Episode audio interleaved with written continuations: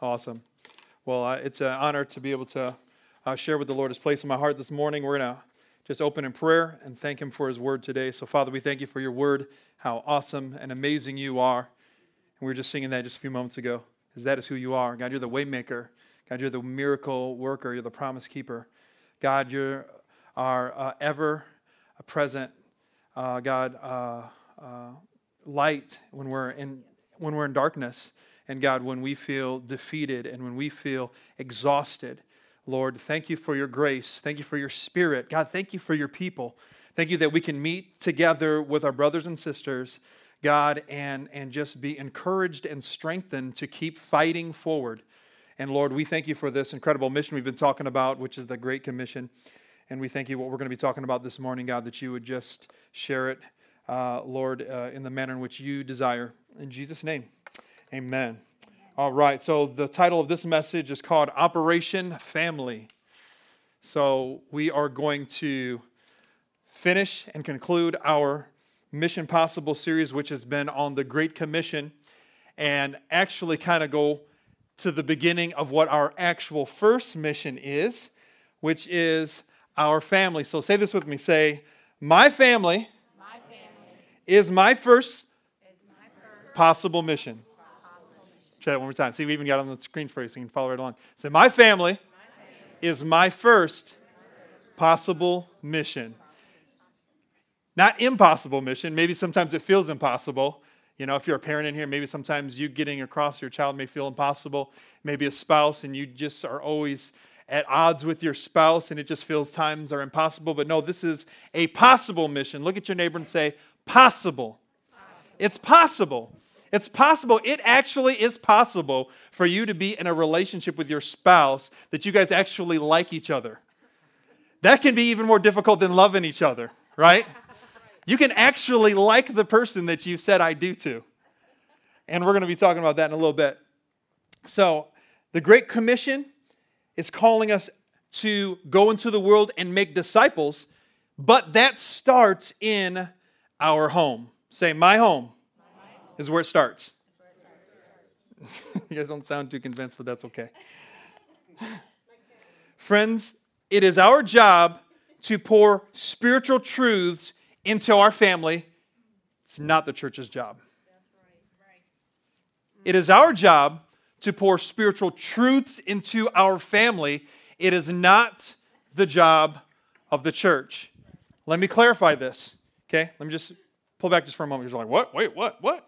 No, the church comes alongside to reinforce the values that you have already set in place.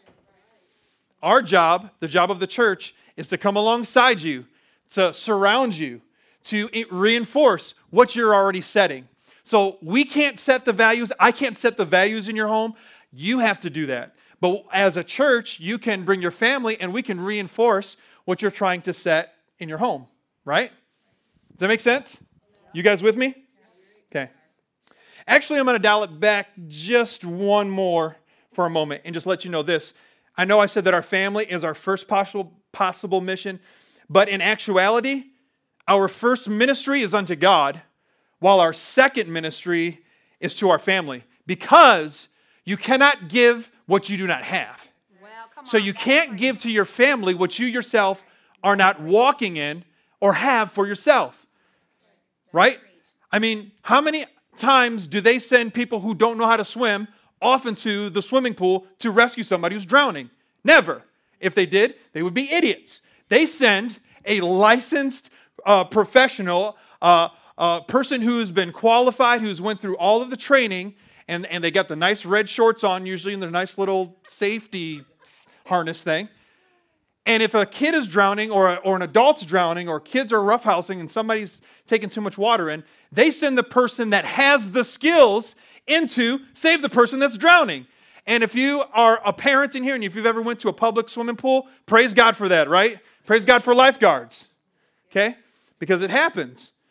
So so how is it that we don't have the skills, but yet we want our families to have them. That's why our ministry to the Lord has to be first. We've come here today, hopefully, to draw close to God, right? Isn't that why we've, we've come here today? We've come to gather together obviously, you know, see friends, family, have a good time, but to draw close to God so that we can have the goods inside of our hearts, inside of our lives, so that we can give those to those around us that need it. Amen? You guys with me? Good. You guys seem kind of sprite today. That coffee must be uh, uh, extra strong. Good job, Sarah. Oh, she's over there. serve, serve, serving. So, friends, we must be intentional about the things of God in our homes. Say intentional. intentional. Intentional about the things of God in our homes. Because I'm sure your home, just like mine, is filled with lots of noise.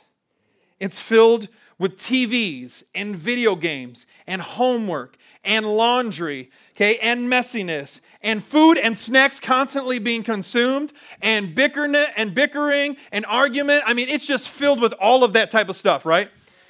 So sometimes we uh, we, we come in our homes and, and it's and we're, we're basically we're playing like peacemaker or we're playing we're trying to just like trying to figure all this stuff and so if we're not intentional on bringing spiritual truths and bringing some of these values into our home we'll find ourselves being busy doing all these things and not actually depositing the things that we are truly called to deposit into our into our families into our marriages into our homes okay?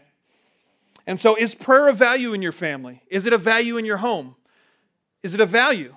Because if it's a value you'll, you'll do it your kids will see you do it. Your spouse will see you do it. Is worship of value in your home? Because if it is, your spouse will see you do it, your kids will see you do it, and perhaps they'll join you in doing that. Is, is reading the Bible, is, is Bible reading value in your home? Your spouse will probably see you doing it, your kids will see you do it. Because if it's valued in your home, then it'll be practice in your home. Say, if it's valued in my home, It'll be practiced in my home. Okay? What would it profit a man if he gains the whole world and yet loses his family?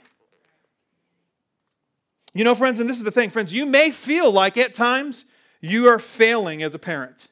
You may feel at times that, you know what, I'm not getting this thing correctly. Friends, let me just tell you, okay, from personal experience, I'm only three years into this parenting teenager business, and there's times I feel like a failure. I'm like, oh my goodness, I was a youth pastor and have worked with young people for a long time, and I still feel like I wasn't ready. Right? I mean, it just it, it, just it is what it is. There's times you just feel like, man, you're just really you're just really screwing up.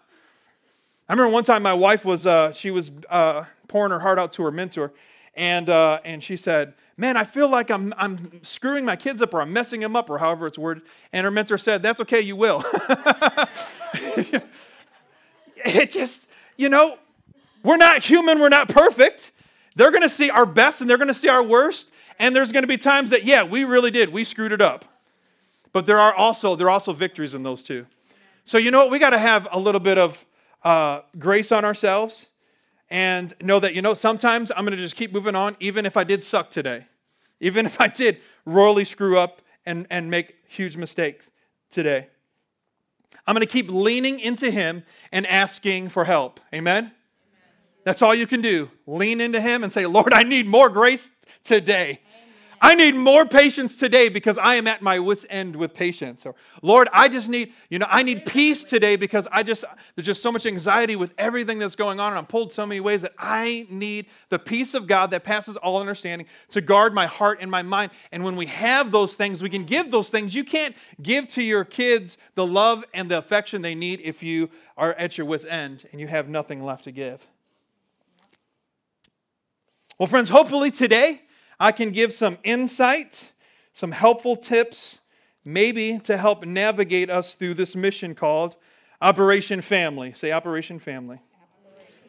These are some things that I've learned through some of my mentors and things, people that have poured into me. And uh, hopefully, these are some things that will help you as well on this journey as we're called to disciple those that are living with us. Number one, friends, this is the most important. If you don't get anything, please take this home, live it, breathe it, practice it. I don't care if you don't receive the rest of this message, just do this part. This is the most, this is this this is not just for the sermon series, this is for your life. Amen. Marry your church life with your home life. Marry your church life with your home life. If you don't do that, you, you you might as well just throw in the towel. Because there are too many people, they see a person act a certain way in church and then act a total different way at home. And who it ruins the most is those that are, who are the most valuable to you. There are too many pastors' kids who step away from the ministry, step away from church because the parent, the pastors were one way here and another way when they went home. Okay, I've done my absolute my heart I'm like I will if if if my home life is is is royally affected because of this, I will give this up. Because this is not more valuable to me. My family's invaluable. They're, they're valuable to me. They're my first mission. And by the grace of God, and I don't say this arrogantly, I say this with the greatest grace that God has given me to, that has been on my life. Ask any of my kids, because they'll be they're the best judges. If dad says or acts or does anything any differently from here than he does at home, ask them. I'm not saying that to, I'm trying to set this example. I don't, I don't even, there's, I don't even like talk religiously from the pulpit because I don't talk like that every day. And I'm okay with people that do that. You know, if you every time you see them, they're like, "Praise the Lord, hallelujah." That's great. I'm cool with that. But I don't go around talking like that because I don't talk like that. I don't live like that. Okay? And I know people that are like, you know, Chippy Ho, praise the Lord, coming to church, and that's okay. That's, you know what? I, that's fine. That's them. Okay? I don't go around doing that. That's not me. What I say here, what I say at home. Okay? And I don't say anything at home that I would regret that could be shouted on the mountaintops, because isn't that what the scripture says? It says, whatever be whispered in secret will be shouted on the rooftops. And again, I'm not perfect. We make mistakes. I was just talking about this. I feel sometimes, man, I'm failing this thing, you know? But I can tell you this by the grace of God that has been placed in my life. And hopefully you can say this with all of your heart, okay? That what you speak and how you act at church is how we act and speak at home. Do I bring the me that is in God's house into my house? How can I speak and act in God's house should be how I speak and act at home, which is God's house in the first place. Psalms 24, verse 1 in the NIV says this it says, The earth is the Lord's and everything in it, the world and all who live in it. So if we act one way in God's house, you go home, that's actually God's house too. As are your kids, as are your checkbook, your dog that you want to kick every once in a while. Of those, they are all the Lord's because it says, and all who live in it. Do your kids live in this world? Yes. Is your spouse? Sometimes unregrettably and sometimes very patiently? Yes. Is your dog? Yes. Everyone who lives in, the, in this world belongs to the Lord. So if you want to be, oh, I'm going to jump myself, pull back, pull back, pull back. Okay, because I got something else I got to say later. Okay? Everything, the earth is the Lord's and everything in it. Amen. Are you amening the preacher and then not applying the truths you received at your house?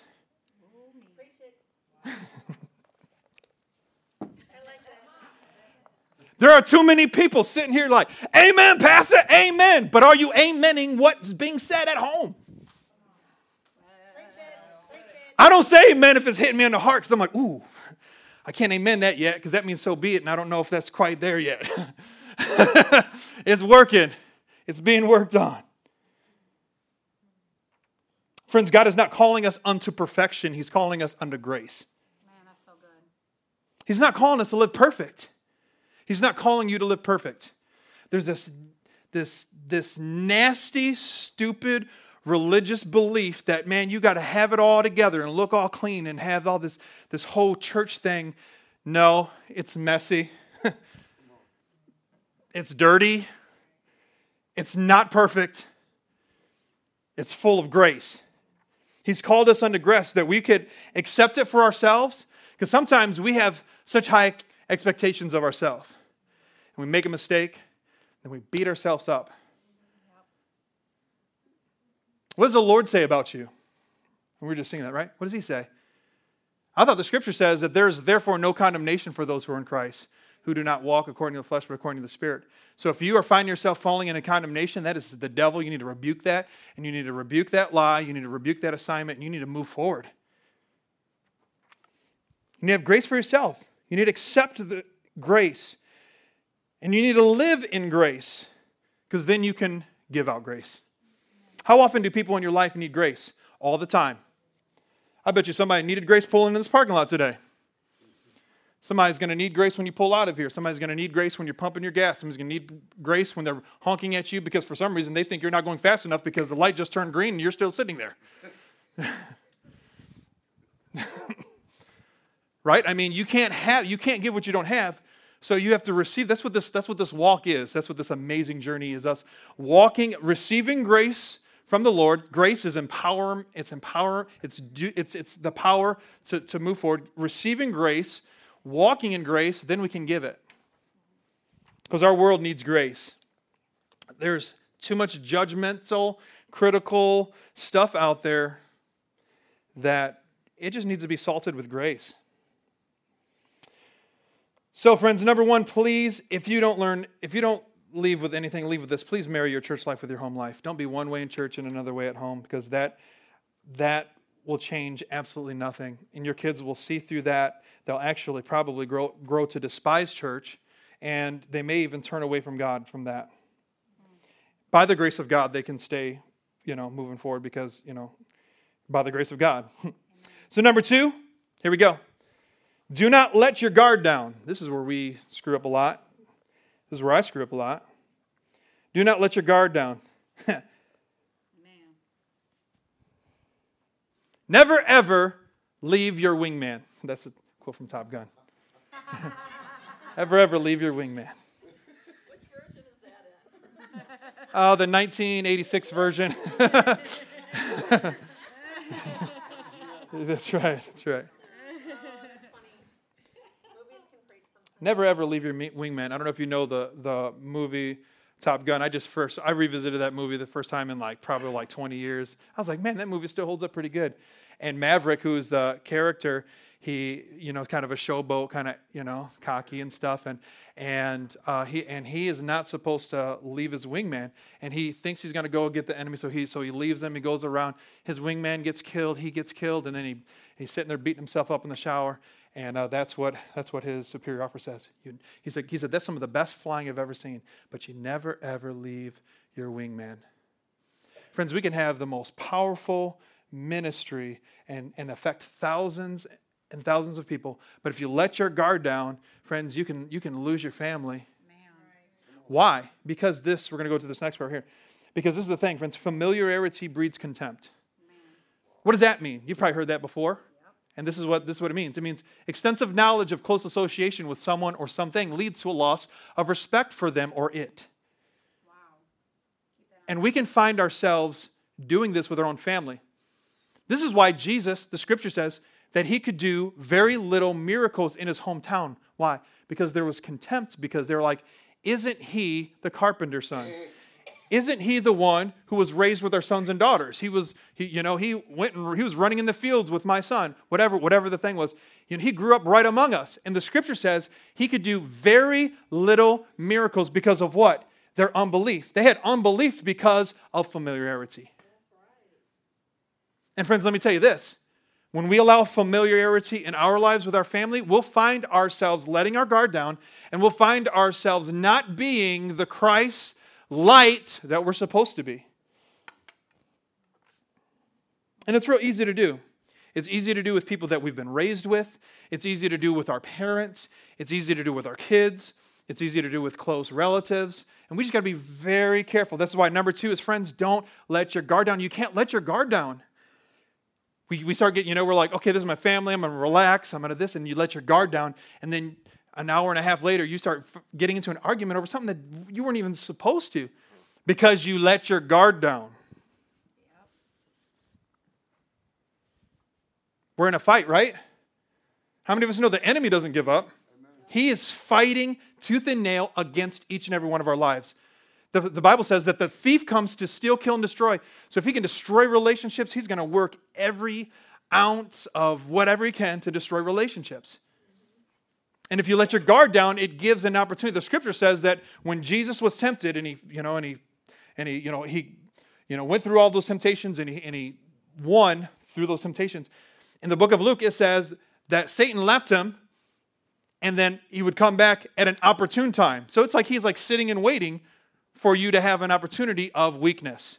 And when you let your guard down, it's an opportunity for him to. And then all of a sudden, you say something you shouldn't have said. You're getting an argument with something you shouldn't have argued over. And then, who knows? You could get into a fist fight. I don't know. Whatever your family does, stomp off, go the other direction. Don't talk to each other for your. I don't know. Whatever it is, you know. Maybe you guys scrap out in the backyard. I don't know. Whatever it is.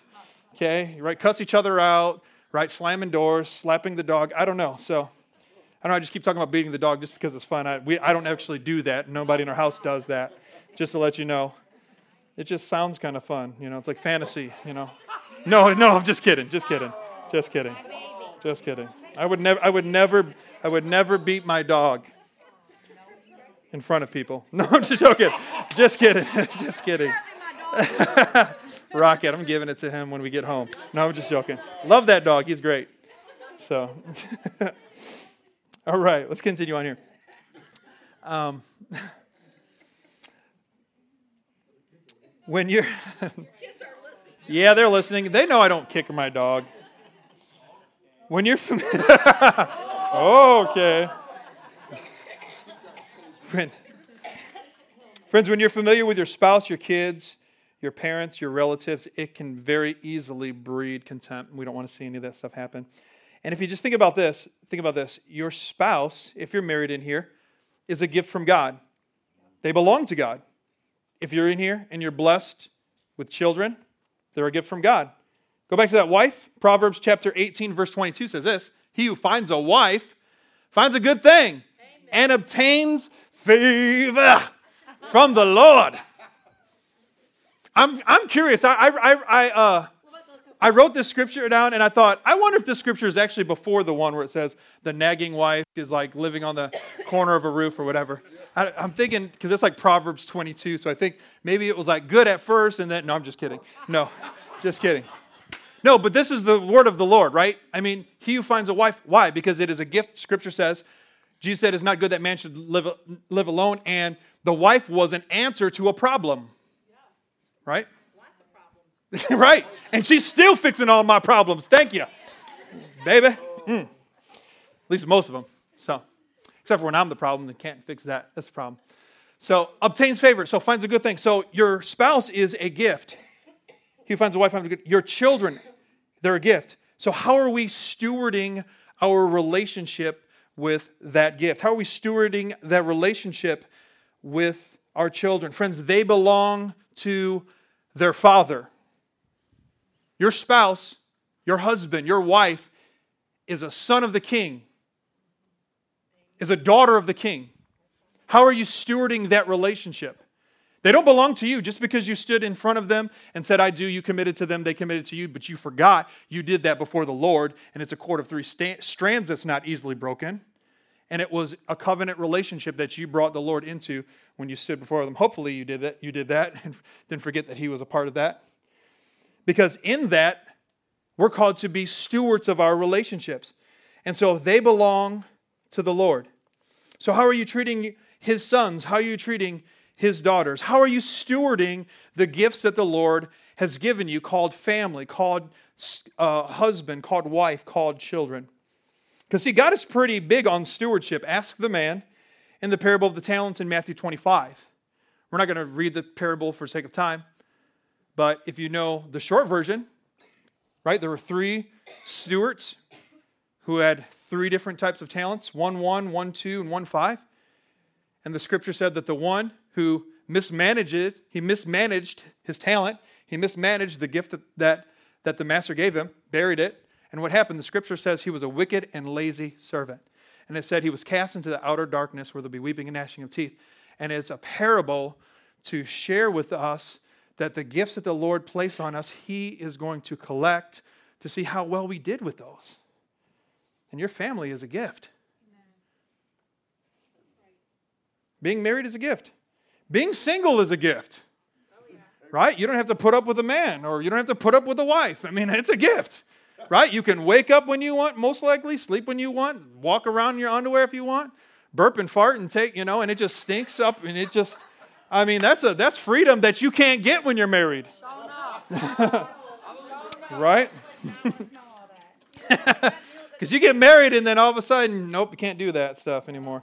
Then the guys get together and they're all like, yeah, you know, just kind of, it's, it's funny. It's true. It is so true. Tell me it isn't true, guys. Tell me, guys are getting together, they start burping in front. I mean, it's just like, we just let it out. It's like, oh, I've been holding this in all month. it's like, dang.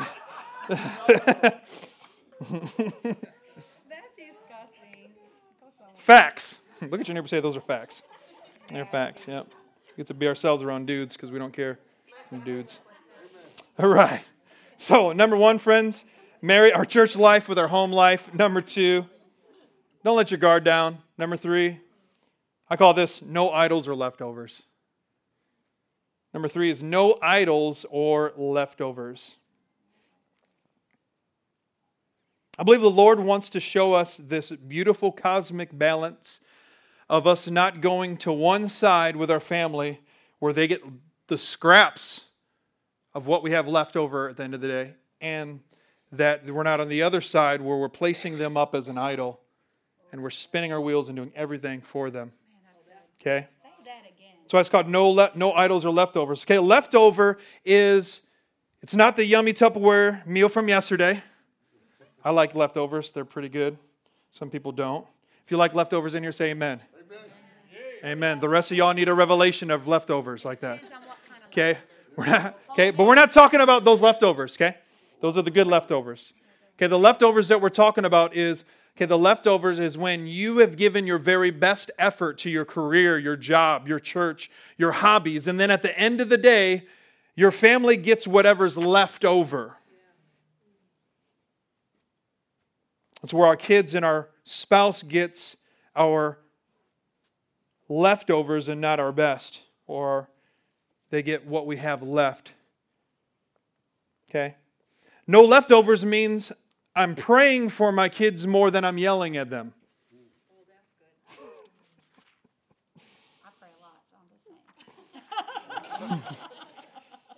Getting a little convicted up there, baby? Just want, just, nope. No. If you find yourself yelling at your kids more, you need to step up your prayer game. Step it up. No leftovers means I still, I'm still on my A game when I walk through that door. Say no leftovers. You walk through that door and you're present, you serve, you love, and you're a good steward. And I'm not saying this is easy, this is very difficult. When you have spent yourself at your, at your job, you've spent yourself whatever is consuming your day, and to have still to be on your A game for the remainder of the day for those who need it the most, Friends, that takes hard work. I'm not saying it's easy, and I'm not saying that, that I get an A plus on that. Sometimes I get a D minus. Sometimes I get an F. But if I'm present, if I'm serving, and sometimes what happens is, as a man, you know, we've got all these to do lists the ones that we've created for us, and then the triple long one that our wife has created for us. and, and there's always going to be stuff that needs to happen. Grass is always going to need cut. Leaves are always going to need raked. Snow is always going to need shoveled. Laundry is always going to need folded. I mean, there's always, always, always going to be something. But if you have young kids in your house, friends, be present. Amen? Please be present. Say, say, so be it. That's what amen means. So be it. Okay? Yes. Amen. So be it. Yes. I'm going to be present. I want to serve. I want to love. Okay? And friends, again, like I said, if I'm honest with myself, guilty as charged. I've Okay, if I, if I fall in one area, it's not idolizing my kids. It would be at times giving them leftovers. That's where, that's where my, my, that's where I fall into. Maybe that's you. Well, maybe you're on this other end. Maybe that's not you. Maybe that's you. Maybe you're on this other end. And uh, on the other end, the other tendency is to idolize your family, though you would never recognize it and you would never say it is, because you would never, ever have an idol in your life, because the Lord is number one. But yet, our actions would speak otherwise. And this is where your schedule and your life is completely revolved around your kids and your family. All the projects, all the curricular activities, okay, all the sports, all the dancing and gymnastics and uh, martial arts and music lessons and performances, and basically you're a glorified Uber driver. Not saying that those things are bad, because you should have your kids involved in that. But if you find your life being spun where, where this is a cycle and you're exhausting yourself, exhausting yourself in doing all these things, okay? But there's also something else we got to add to this, okay? Because if you're doing those with your family, that doesn't necessarily mean you're, you're an idol. That could just mean you're a good parent, because this is where it falls into being an idol, okay? Is when you have the tendency that your child is never wrong. Oh, this is where it's become an idol. Your child's never wrong. They have a disagreement with the teacher. The teacher's wrong, but your child's not wrong. They get into a fight at school. The other kid's fault, not your baby. Right? These are the parents that catch their children every time they fall. Every time they fall, they're there. Boom, boom, boom, boom. What happens when you're bailing them out of trouble when they're young? Eventually, you're going to be bailing them out of jail. It's the truth. I've seen it. I've been in ministry long enough to see it. Right? We've been there. We've been there.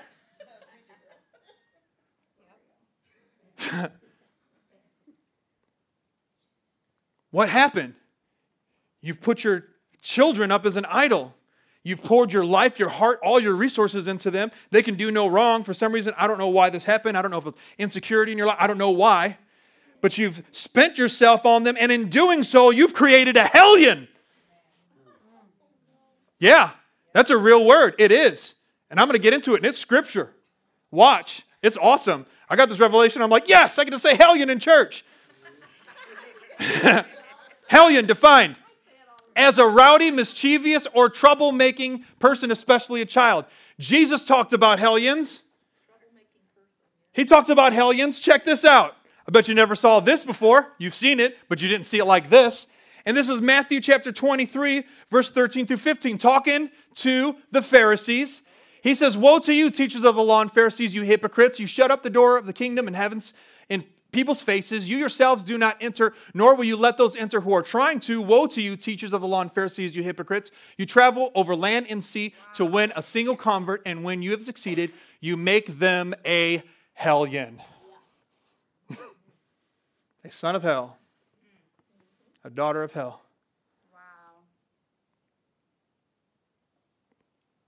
This passage is talking about mentorship going in the wrong direction.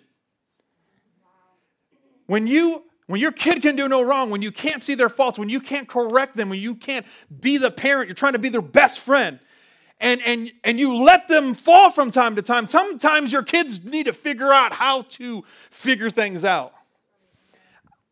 Okay, I've heard some very extreme cases, and I wouldn't say go there, where I think, I don't know if it was Greg Laurie or something. I remember hearing a pastor saying that their, their dad, like, drove them like two miles or two, excuse me, like two, two hour drive away, dropped them off and said, okay, son, figure out how to get home and left him there. I'm not saying do anything crazy like that. Back in the 80s. Yeah, but that was back, yeah, that was back before child services. You can call child service on someone.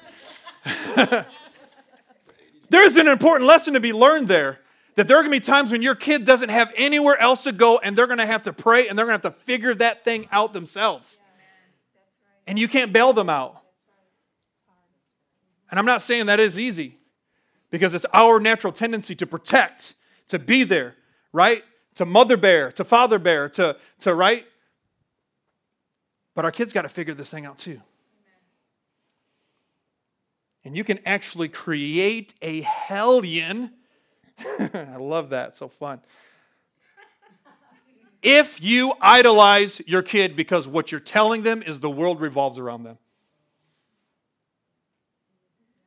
Right? If it's always been easy, if, if everything's handed to them on a silver platter all the time, if every time they're getting into trouble, they're getting bailed out by their parent, you've actually idolized your child and you've actually done more detriment to them than actually than if you would have beat them. Scripture says I'm not saying beat your child, okay? oh, you know, at least don't beat him today. Because the scripture says that God disciplines those he loves and he rebukes those in whom he calls sons. Meaning that, that discipline is necessary for us to be the person that God has created us to be.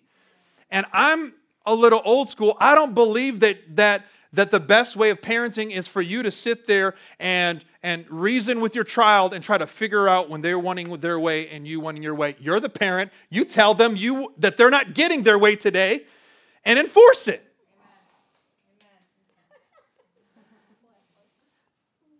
Those are the ones you feel embarrassed about, and they're in aisle two. And they're throwing themselves on the floor. How is that five year old running that home? Because they've idolized their child. Shoot, I got too much pride to let my kids run my house. God's still working on that. But you know what I'm saying? Kind of beat that in the, in the ground.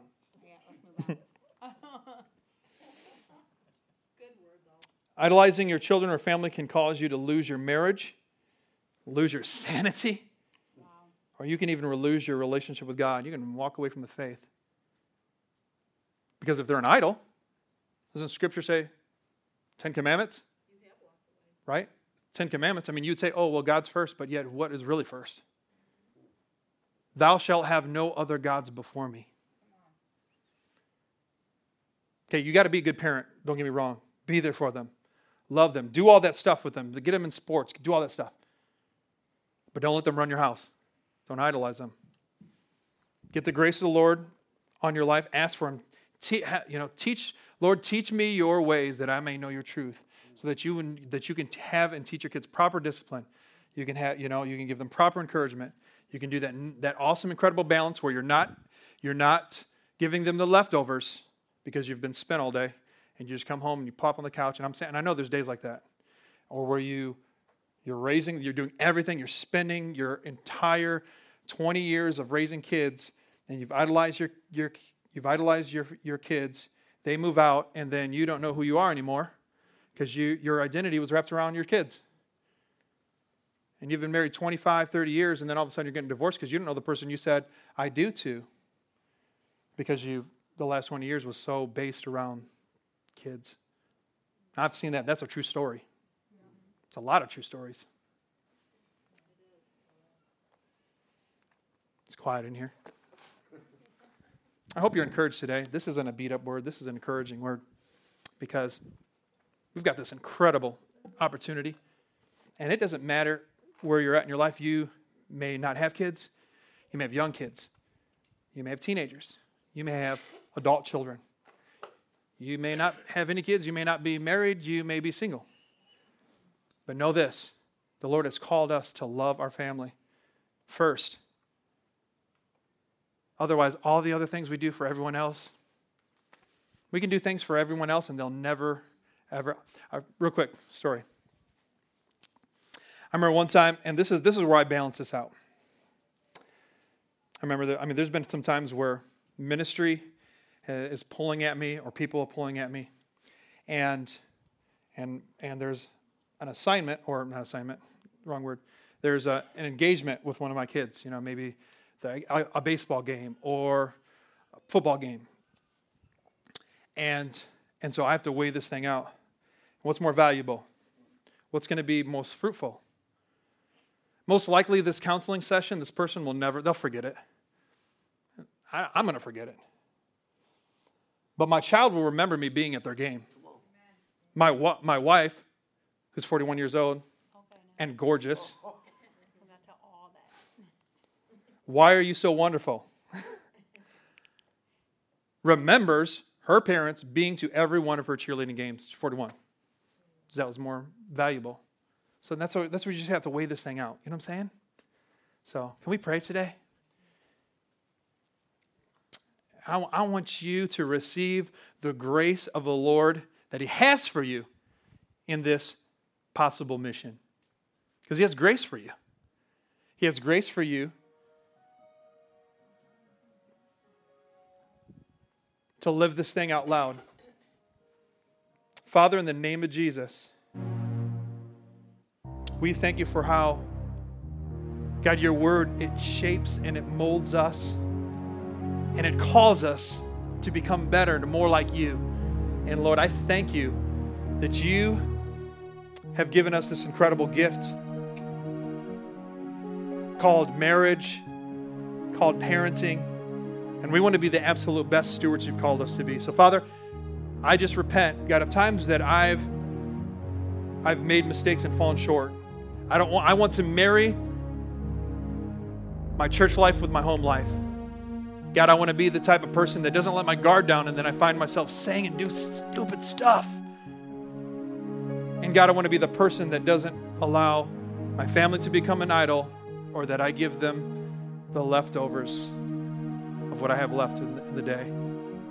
So, Father, we just come before you and we ask for the great grace that comes from your Spirit and your presence to be upon our lives. God, that we can live out this possible mission you've called us to live. God, that we can be the husband you've called us to be. God, that we can be the wife you've called us to be. God, that we can be the father you've called us to be. God, that we can be the mother you've called us to be. God, that we can be the sons and the daughters that you have called us to be. We come before you and we ask for the great grace of the Lord to be upon our lives, for us to live this thing in victory, God.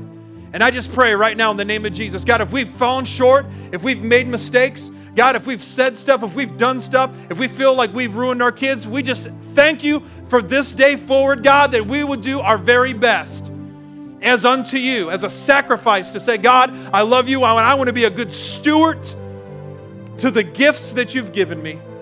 And God, we ask, God, would you do this in a powerful, incredible way? Even now, Holy Spirit, would you fill our lives fresh and anew? Fresh and anew. The peace of God the joy of the Holy Spirit, the love of the Father. Let these things be, be fruitful in our hearts. Patience, kindness, Jesus, wisdom. We say, We love you, God. We want to honor you. And you are so good. And we just want to just take a moment to just remember how thankful we are, God. As we're celebrating Thanksgiving here this week. The sacrifice that people made to have the freedom that we're able to walk in. the journey to get to America, God, and,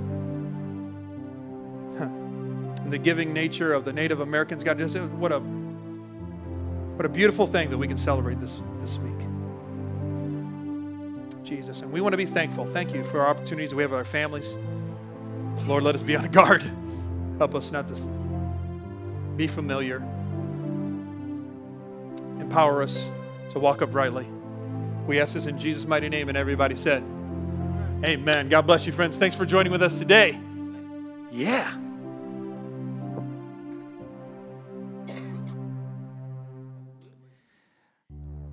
That's a powerful word this morning. And there's a verse I want you to, to leave with you. If while it's in Nehemiah, and it's uh, chapter 2, or chapter 4, and verse 14. Write it down, look at it later. Nehemiah was the man of God who was concerned about the walls around the city that were in disarray. The enemy could come in. And so he came to Jerusalem to build up the walls. This is the guy speaking. He came to build up the walls. In when you think about family, families become cities pretty soon. Jerusalem was a city of Jewish families. Think about the name Smith. How many are there? Johnson.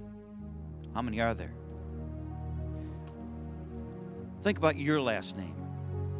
How many are there? It doesn't take very many generations, and you got a city that needs to be protected with some walls. Jeremiah says this, and I, just think this is so powerful. I'm going to start in the middle of the verse. It says, Don't be afraid of them. Remember the Lord, who is great and awesome.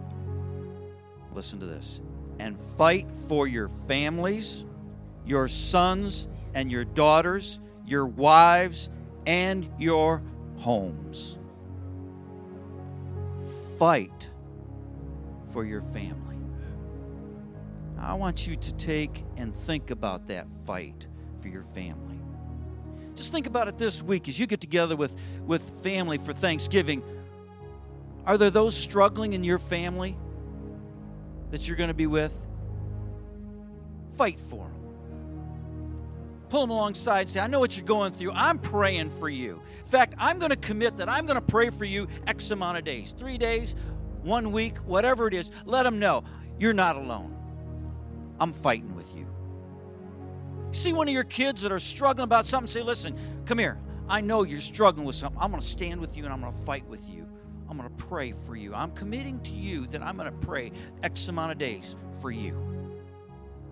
Think about what are the enemies to your family? Is it anger?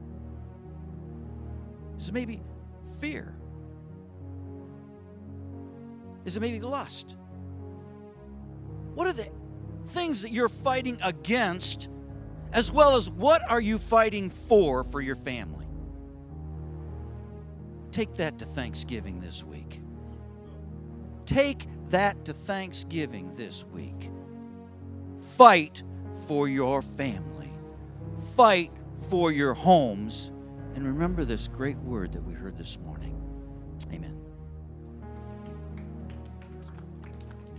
Thank you, Pastor Bill.